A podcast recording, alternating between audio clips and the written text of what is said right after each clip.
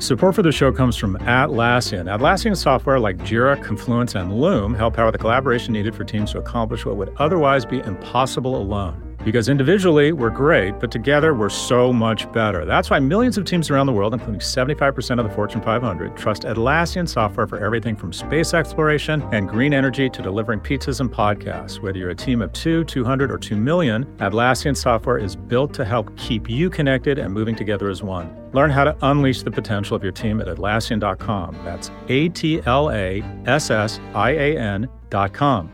Atlassian. Support for Prof G comes from ServiceNow. Seems everyone is talking about AI. The hype's everywhere. It's writing college essays, running earnings reports, and fabricating my voice so well that I'll no longer need to record podcast ads. Just kidding about the last one. But you know what's not a joke? ServiceNow's ability to put AI to work across your business. With their intelligent platform, you can improve customer experiences, help non coders to code, accelerate your IT team's productivity, and resolve HR cases faster. So work can actually work better for everyone. So stop the hype and start putting AI to work. Go to servicenow.com slash GenAI to see why the world works with ServiceNow.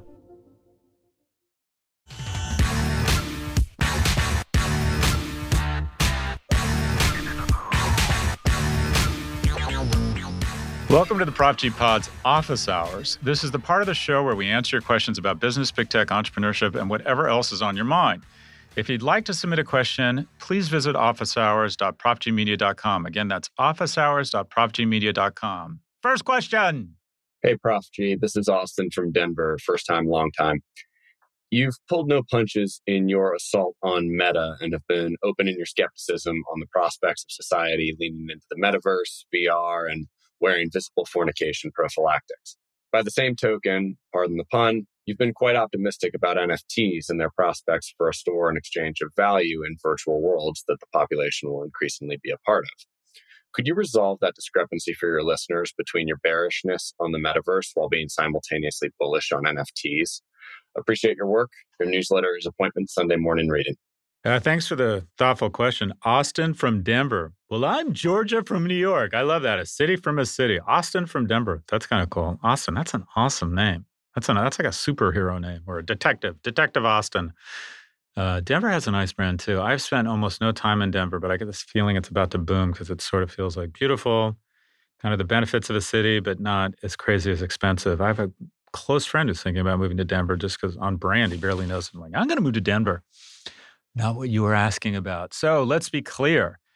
Uh, I'm sort of semi bullish on the metaverse because I think the metaverse is already working. Specifically, when I see my kids playing uh, Fortnite or Warcraft or uh, FIFA, and it's attached to them like a freaking morphine drip, and their ability to socialize on it, their want or their desire to spend money and microtransactions on it, just the incredible programming. I occasionally play with them. I'm not a video games person, but just to learn about it, and I'm consistently impressed with just how much effort and creativity uh, uh, go into these go into these incredible pieces of art or technology, whatever you want to call them. So I, I think that uh, I'm bullish, if you will, or acknowledge the metaverse. What I'm bearish on is the Zuckerverse, or specifically the portal that is the Oculus. Uh, I think the portal that wins here is AirPods or your TV screen.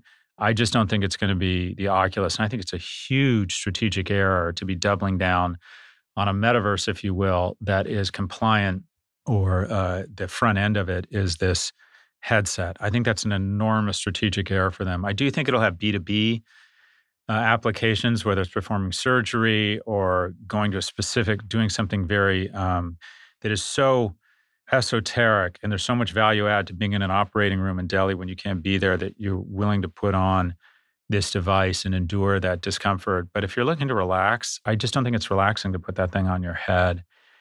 Uh, anyways, I don't think I don't think we're going to see uh, what we saw happen to crypto in 2020 play out as viciously and as violently. I think it'll be more self-sustaining.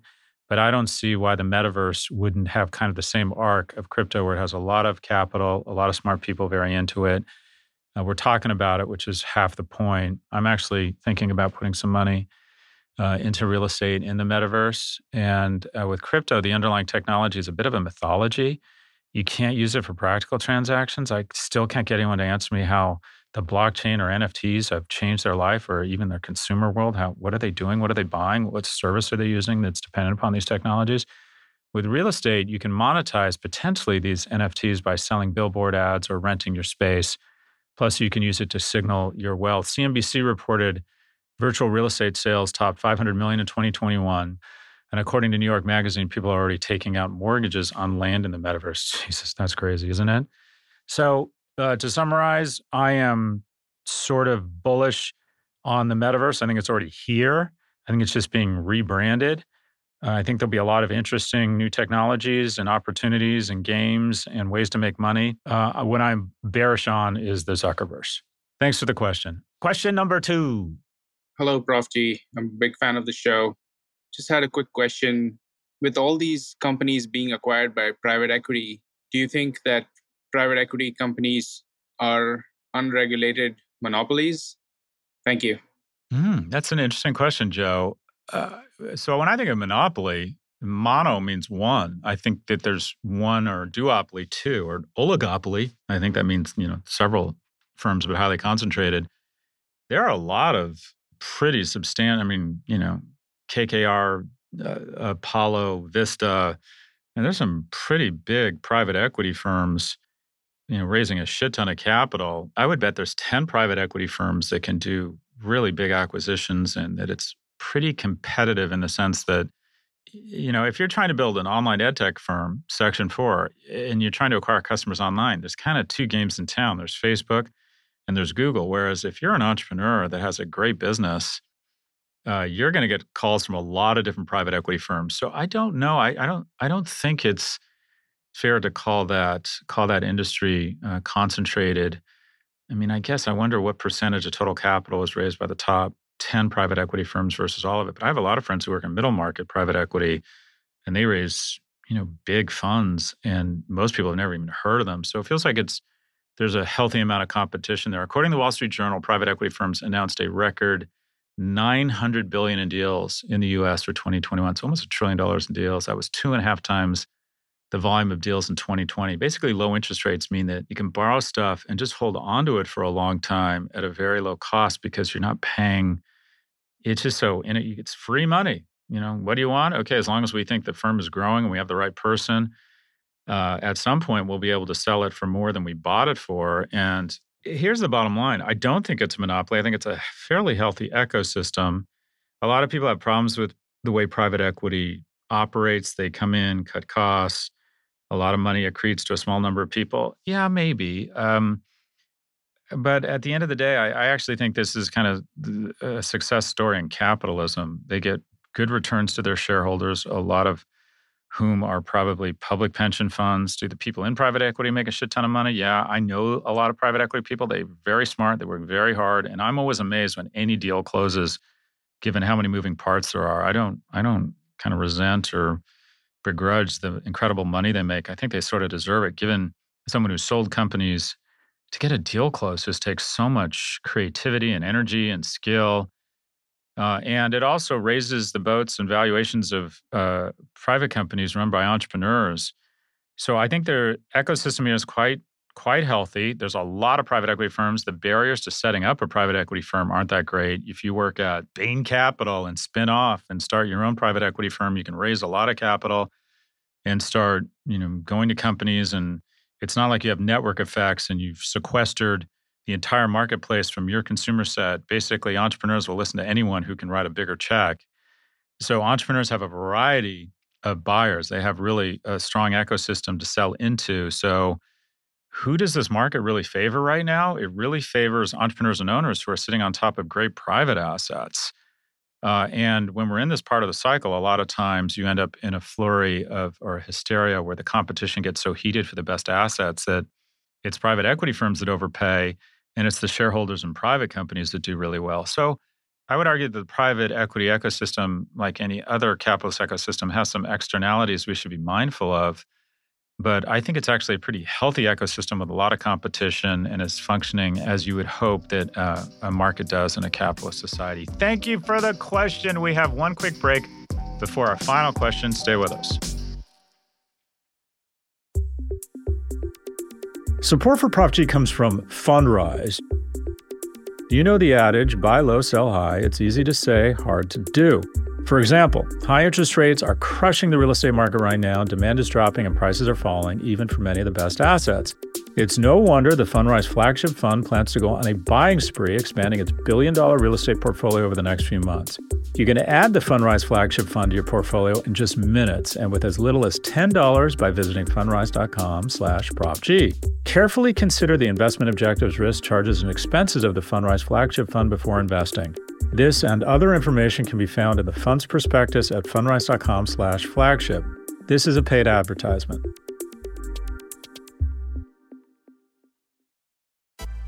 Support for our show comes from Sonos. Usually, when we read ads for the show, I get a whole page of talking points they want me to hit. But get this Sonos sends me their latest portable speaker, Move 2, and no script. They just want me to share with you what I honestly think of it. And after listening to the speaker, I get why Sonos is so confident that I'd have good things to say. It's fantastic. It's incredible that this kind of fidelity and acoustics and sound comes from such a little device. I mean, it really packs a punch. And also, I have been buying Sonos for 10 or 15 years now. I know the CEO, I know people uh, that work there. They're just good people and a nice company, and they make an outstanding product. The battery life of Move 2 is so good, giving up to 24 hours of playback. And because it's weather and drop resistant, you can bring it anywhere. Just think of all the places you could listen to this podcast. What a thrill! Seriously, you won't believe how good I sound on this speaker. Every stream counts, people. Come on, come on, invest in this relationship. To learn more about Move 2 and other Sonos speakers, visit Sonos.com. That's S O N O S.com. Welcome back. Question number three. Hi, Scott. This is Ben from Utah. I wanted to get your take on professional coaches. I jumped into self employment about a year ago when I bought a company.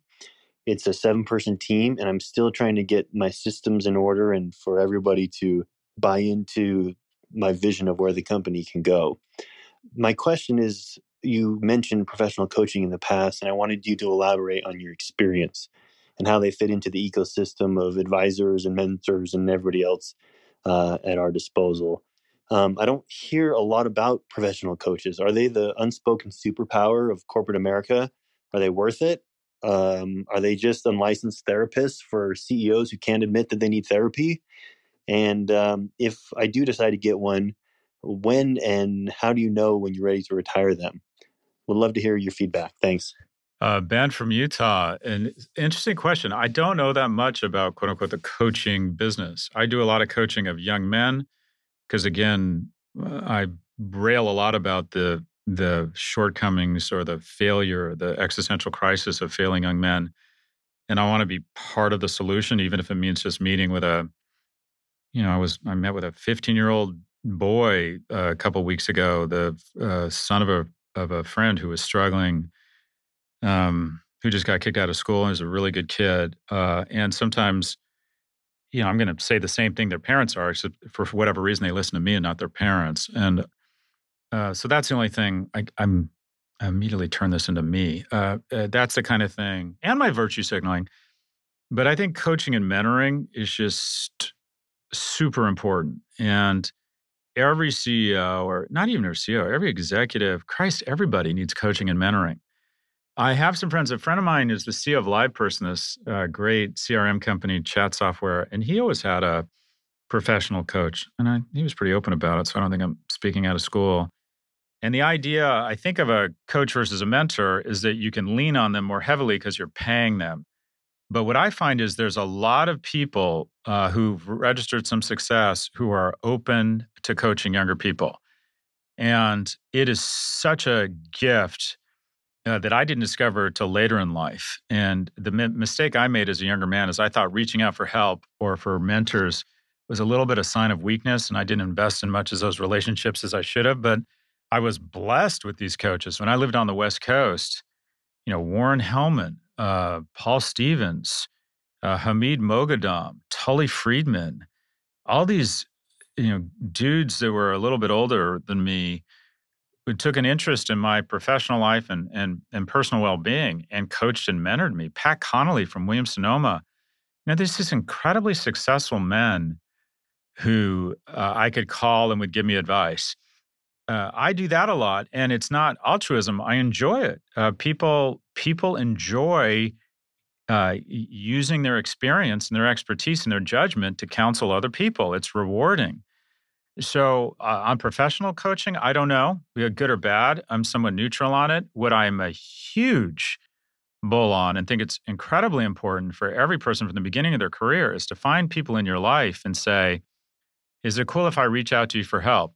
Greatness is in the agency of others. And whether it's a full time coach, if that works for you, because you don't want to lean on somebody and you want them to be a little bit more dispassionate and you want to be able to call them and have an hour a week, yeah, think of it as professional therapy, whatever you want to call it. Maybe that works for you.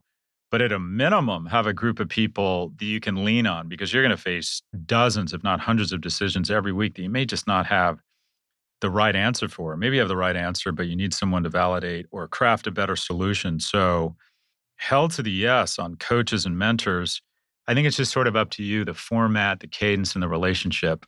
Uh, but yeah, it's a it's a great idea, and it's something I was blessed with uh, growing up professionally, and every person should devote energy to developing. Thanks for the question. That's all for this episode. Again, if you'd like to submit a question, please submit a voice recording by visiting officehours.profgmedia.com.